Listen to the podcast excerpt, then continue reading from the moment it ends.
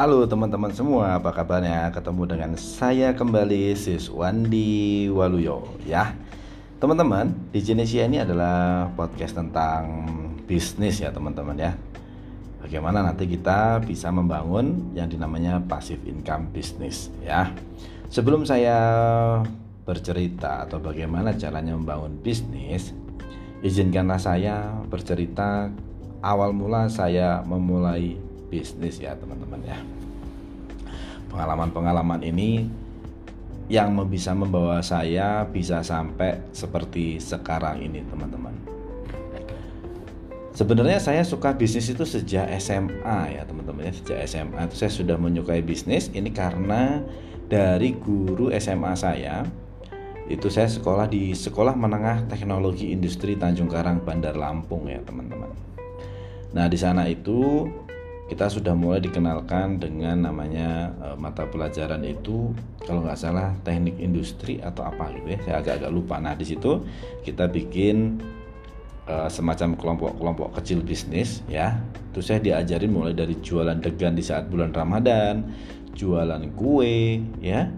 Bahkan saya sampai ikut patungan ya dengan beberapa teman dengan guru itu membangun bukan membangun lah namanya membuat keripik tales teman-teman ya. Itulah awal mula bisnis saya yang pertama kali ya teman-teman ya. 400 ribu itu saya waktu patungan waktu itu pun saya bilang ke orang tua pun ya biasa ya. Anak SMA waktu itu uang 400 ribu itu besar loh teman-teman ya. Nah ketika saya membuat keripik ini ya mulai dari membeli infrastrukturnya teman-teman ya yaitu beli wajan, beli sodel ya perlengkap perlengkapannya masak ya. Kemudian alat untuk uh, memarut talesnya ya. Kemudian kita bikin branding punya belon sendiri kemudian kita bungkus sendiri. Wah itu kita pulang sekolah itu langsung bikin keripik tales ya teman-teman. Nah kebetulan karena saya memang uh, ada bakat sales ya. Jadi diplot oleh teman-teman yang waktu itu satu kelompok dengan saya. Saya untuk jadi salesnya teman-teman. Saya juga bingung bagaimana caranya uh, jualan. Saya nggak ngerti apalagi yang dijual keripik tales ya. Nah itu saya punya ide yaitu waktu itu saya juga nggak paham apa itu konsinyasi ya. Cuman saya mikir ya ini saya pengen saya titip di warung-warung hari ini saya titip besok saya ambil. Jadi pemilik warung adalah bayar uang yang laku aja. Jadi pemilik warung tanpa modal. Alhamdulillah ya teman-teman ya dari sini uh, bisnis keripiknya sih awal berjalan baik dan berjalan mulus. Cuman karena kita masih berstatus pelajar di mana pagi harus sekolah banyak PR juga dan harus mulai berbisnis juga kita sering pulang malam teman-teman ya. Akibatnya adalah nilai pelajaran kita jadi kendor. Nah ketika pelajaran mata mata pelajaran kendor akhirnya kita memutuskan untuk berhenti keripik talasnya anggap aja bisnisnya adalah gagal teman-teman. Ya tapi nggak masalah itu namanya belajar bisnis ya. Dari situ saya juga belajar banyak hal bahwa kalau pengen kaya itu harus jualan teman-teman. Ternyata dari hasil jualan keripik pun itu bisa mendapatkan uang berjuta-juta. Waktu itu ya saya masih SMA itu. Udah dapat uangnya berjuta-juta itu ya. Pokoknya dalam pembukuan itu sebulan itu bisa dapat 2 sampai 3 juta lah. Itu udah gede banget. Waktu saya itu tahun 1998 ya teman-teman ya. Ya 1998 benar. Wah itu luar biasa ya dapat juta-juta. Cuman ya karena tadi kita masih pelajar dan dituntut juga untuk berprestasi di sekolah ya akhirnya kita memutuskan untuk berhenti. Nah kemudian lanjut nih teman-teman ya. Itu uh, saya pertama kali berbisnis. Nah, kemudian waktu kuliah saya kebetulan dikenalkan dengan namanya bisnis jaringan nih teman-teman. Ya bisnis jaringan atau istilahnya kerennya itu adalah MLM multi level marketing. Ya sebut saja namanya MW ya sebut saja namanya MW ya ini ternyata luar biasa teman-teman. Ya MW ini memang produknya mahal apalagi kelas mahasiswa. Apa sih yang bisa dibeli? Seorang mahasiswa ikut produk MLM yang nilai produknya mahal gitu. Tapi jangan salah teman-teman. Di sinilah ternyata saya menemukan karakter saya yang sebenarnya. Karakter saya yang sebenarnya itu keluar ya. Jadi memang di MLM ini, di MW inilah yang memiliki sistem pendidikan terbaik di antara yang lain yang lainnya teman-teman ya. Kita, kita tidak hanya belajar melulu mengenai produk, melulu mengenai uh, support system atau sistemnya atau uangnya dan badan badan bla ya di MW itu malah jarang itu disenggol-senggol teman-teman. Tapi yang diutamakan adalah membentuk mindset kita supaya memiliki yang mindset yang benar. Dengan memiliki mindset yang benar, hingga kita bisa e, melahirkan atau kita mempunyai mental yang kuat banget ya ketika kita ditolak nggak masalah. Hajar terus prospek yang lain. Kita tolak lagi prospek lagi yang lain. Tolak lagi prospek yang lain gitu. Ya padahal ya teman-teman ya. Waktu itu saya punya upline di Solo ya. Jadi saya harus pulang balik Yogyakarta, Solo naik bus teman-teman. Bahkan saya sampai kehabisan uang juga pernah. Gara-gara niat banget, ngebet banget ikut sebuah pertemuan yang tidak bisa saya lewatkan. Karena sang mentor ini luar biasa ya. Daya ngomongnya tuh bisa magis banget gitu. Kita kayak bisa ngikutin dia. Kalau mungkin anak-anak sekarang bilang di brainwash, di brainwash. Sebenarnya enggak teman-teman, bukan di brainwash, tapi memang pembentukan mindset bisnisnya itu keren banget. Hingga saya Jakarta, eh, Jakarta Solo. Sampai Jogja Solo pun saya datangin dengan naik bis. Pacar saya juga melakukan hal yang sama. Pacar saya tadinya anti MLM teman-teman. Ketika saya ajak ikut ke pertemuan dari satu pertemuan ke pertemuan malah dia yang paling sem lebih semangat daripada saya keren ya.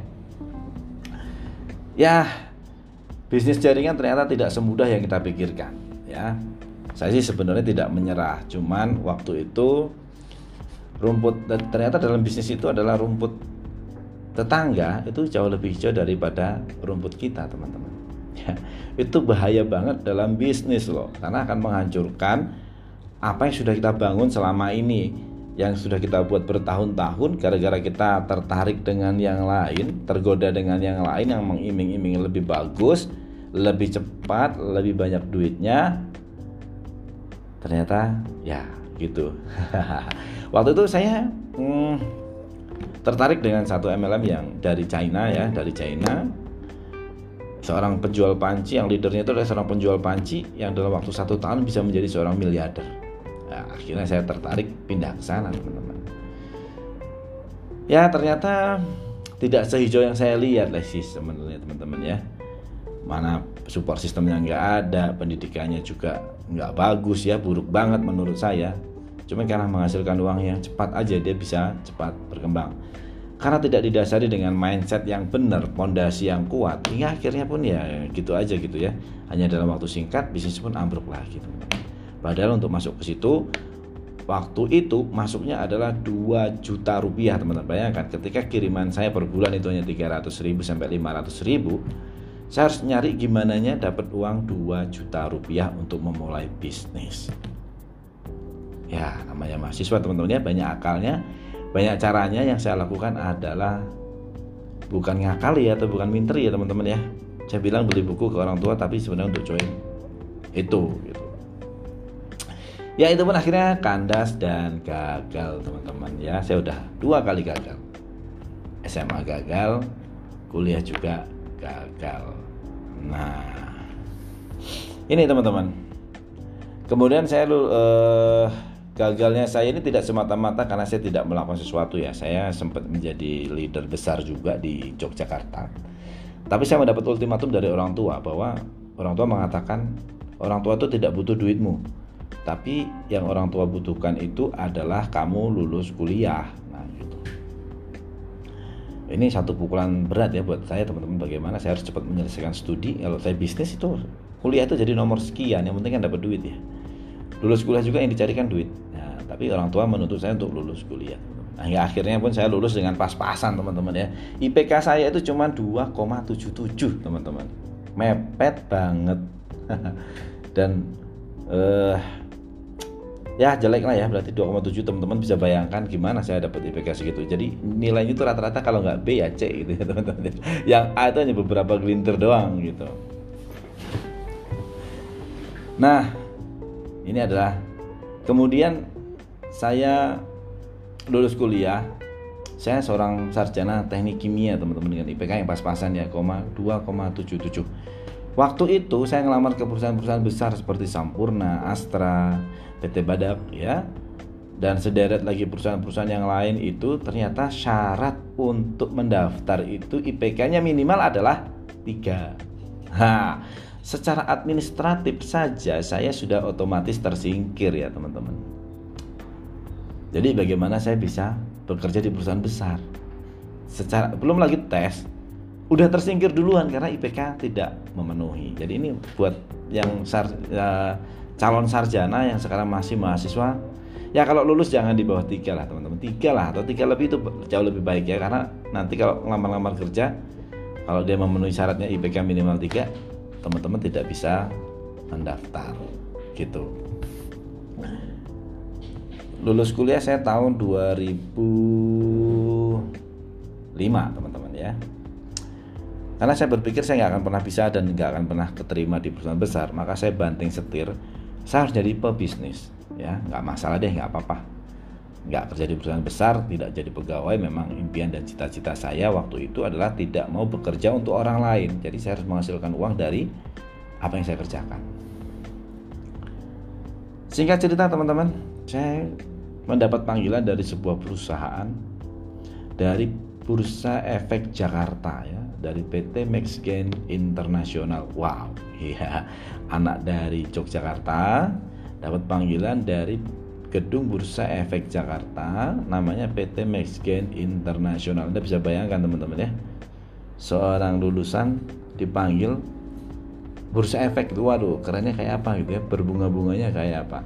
Hingga itu menutup mata saya semua yang awal saya ingin berbisnis distro di Yogyakarta itu saya urungkan dan saya pergi ke Jakarta Nah di PT Maxgain Internasional ini nggak apa-apa saya sebutkan karena perusahaannya sudah nggak ada sekarang itu. Nah di situlah saya belajar mengenai ekonomi dunia teman-teman ya. Ada namanya uh, belajar faktor fundamental dari keuangan dunia juga belajar mengenai teknikal keuangan dunia. Jadi kita uh, faktor fundamental itu gini. Kita belajar kondisi suatu negara misalnya Inggris ya. Inggris mata uangnya adalah pound sterling. Jadi apa sih yang mempengaruhi pergerakan dari mata uang pound sterling ini? Gitu. Nah nanti mungkin saya akan bahas lebih detail ya nanti di podcast saya yang lain. Nah ketika saya mengetahui bagaimana kondisi mata uang apakah dia mau naik atau mau turun baik secara fundamental dan secara teknikal hingga saya akhirnya tergiur ya teman-teman tergiur untuk investasi teman-teman. Investasi di perusahaan Oksigen Internasional ini. Jadi waktu itu saya punya tabungan sekitar ini tabungan saya sama pacar saya sebesar 20 juta.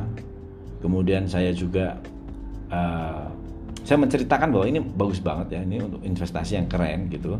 Ke teman saya teman saya invest 10 juta teman dekat saya invest 10 juta masukin uang ke saya kemudian ada temannya lagi invest lagi 20 juta ya itu berapa berarti? Ada 40 juta ya teman-teman ya. 20 20 ada 50 juta teman-teman. Kemudian ada paman saya juga ikut invest 20 juta jadi total uang untuk masuk di situ adalah 70 juta. Forex ya teman-teman ya. Forex index ya. Waktu itu saya masuknya ke indeks ya Hong Kong. Hong Kong Index HKSI ya teman-teman. Nah uang 70 juta ini teman-teman. Saya investkan di situ. Baru dua minggu berjalan uang saya habis loh teman-teman ya. Habis tak bersisa. Nol bahkan minus waktu itu. Bayangkan saya udah kalah masih harus bayar lagi ke kekurangannya teman-teman. Wow dunia serasa kiamat teman-teman. Bagaimana saya mempertanggungjawabkan uang teman-teman saya? Kalau misal uang saya yang hilang mungkin ya biasa aja lah ya. Tapi ini kan saya harus mempertanggungjawabkan uang teman saya uang teman-temannya saya uang paman saya itu juga habis hilang begitu saja. Wow, wow, wow, wow. Itu ya tentang forex. Nanti saya akan bahas tersendiri tentang forex ini kan ceritanya panjang. Setelah gagal di forex, teman-teman, bisnis saya yang selanjutnya adalah distro ya teman ya. Jadi saya tetap melanjutkan pengen bisnis distro. Tapi perlu teman ketahui bahwa saya itu teknik kimia yang nggak ada basic design, yang nggak ada ngerti kaos itu bagaimana, bagaimana dan bagaimananya waktu itu saya menggelontorkan uang lagi sekitar hampir 50-an juta ya. Waktu itu ya masih uang segitu banyak ya buat saya teman-teman. Mungkin ada teman-teman yang uang 50 juta mah kecil lah kalau buat bisnis. Tapi buat saya itu adalah besar dan itu adalah uang saya satu-satunya gitu. Uang tabungan saya dan teman saya. Ini saya patungan ini 25 25 jadi 50 teman-teman. Karena nggak ngerti bisnis itu seperti apa rohnya gimana ya distro itu saya sampai jualan di gedung DPR ya. di Jakarta itu sering ada pameran dari gedung ke gedung gitu ya. Saya jualannya di situ karena kalau saya bikin distro sendiri ternyata modalnya butuh ratusan ya teman-teman ya. Kalau saya konsinyasi lama juga muternya padahal itu kan saya pengen cepat. Jadi mau nggak mau saya harus jual sendiri nih. Saya ikut pameran dari satu pameran ke pameran dari pameran ke pameran pameran ke pameran. Nah teman-teman itu lumayan. Sampai di PRJ pun saya pernah ya, jualan baju distro ini. Karena ternyata saya passion saya itu sebenarnya tidak di situ hingga akhirnya itu juga gagal juga teman-teman wah udah berapa gagal saya? Gagal A gagal B gagal C gagal D. Ya nggak apa-apa lah itu juga namanya belajar ya. Hingga akhirnya saya kembali teman-teman mengaku kalah dengan dunia. Ya udahlah saya kalah saya sarjana. Jadi saya kembali ke dunia akademisi teman-teman. Saya melanjutkan lagi kuliah saya ke S2 ke manajemen marketing selama itu juga saya mengaku kalah. Saya harus bekerja untuk orang lain dan menjadi seorang karyawan. Waduh ini menentang dengan prinsip ya tapi situasi dan kondisi dan keadaan yang memaksa saya harus begitu. Nanti part per part itu nanti saya akan ceritakan detail ya teman-teman. Nah ketika saya mengaku kalah dan saya belajar lagi saya kuliah lagi S2 saya berpikir dengan S2 uh, eh, saya bisa menjadi dosen dan badan atau ya mempunyai merintis karir lagi dengan baik. Ternyata memang usia saya sudah mulai tua ya rupanya teman-teman ya.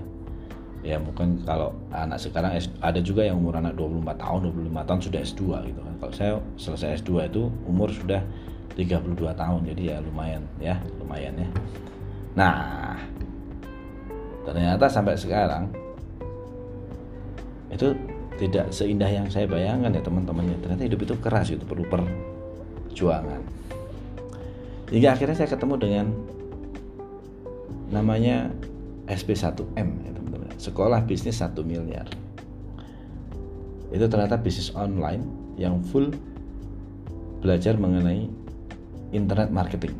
Wow itu saya sangat excited banget. Di mana saya yang buta akan komputer ya. Saya buta akan komputer saya nggak paham suruh bayar saya bayar. Belajar di sana memang asik sih belajarnya asik.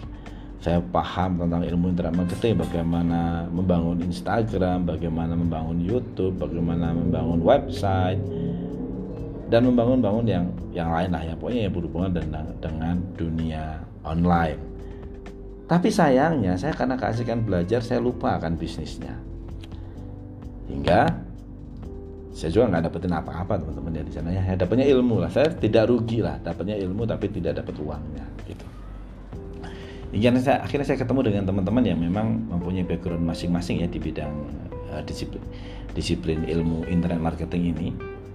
Ada yang pintar YouTube, ada yang pintar marketplace, ada yang pintar website, ada yang pintar Instagram, ya, ada yang pintar ngemeng. Nah, kita bersatu ketemu di situ membentuk namanya Ayu Bisnis bagaimana ayo bisnis memulai. Nah nanti simak podcast saya yang sebelumnya ya. Apa itu di Genesia ya judulnya ya. Nah itulah cerita saya. Saya jadi agak flashback ke belakang. Nanti ada waktu dan kesempatan saya akan belajar. Saya akan bercerita lagi tentang bisnis bisnisnya ini saya belum saya hanya cerita flashback saya. Nah, nanti yang sekarang ini kenapa saya bertahan ada di bisnis internet marketing saya akan cerita nanti. Keunggulannya kenapa saya harus bertahan ya? Kenapa harus terus bertahan di bisnis online? Dan kenapa harus berbisnis online? Gitu teman-teman. Oke thank you yang sudah dengerin. Ini sampai selesai. Semoga ini menjadi inspirasi buat teman-teman semua. Jadi kalau teman-teman memulai bisnis mulai aja. Karena tetap semuanya bertahap ya. Dan belum tentu bisnis yang teman rintis saat ini akan menjadi bisnis yang membuat teman-teman sukses. Bisa jadi ini adalah untuk sekolah TK-nya teman-teman, kemudian sekolah SD-nya teman-teman, SMP-nya, SMK-nya, dan kuliahnya. Artinya untuk bis, sukses di bisnis itu tidak cukup sekali berbisnis langsung sukses. Nah itu nanti mindset karyawan itu salah tuh biasanya. Bagaimana karyawan ketika dia keluar langsung berbisnis pikirnya akan langsung sukses. Tidak ya. Itu semua adalah pembelajaran. Belajar belajar belajar dan belajar. Dan jangan pernah berhenti belajar. Oke teman-teman thank you thank you dengerin saya di sini. Semoga kita dapat bertemu kembali di lain kesempatan.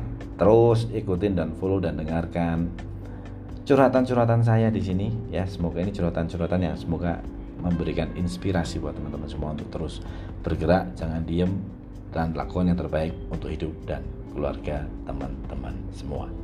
Assalamualaikum warahmatullahi wabarakatuh.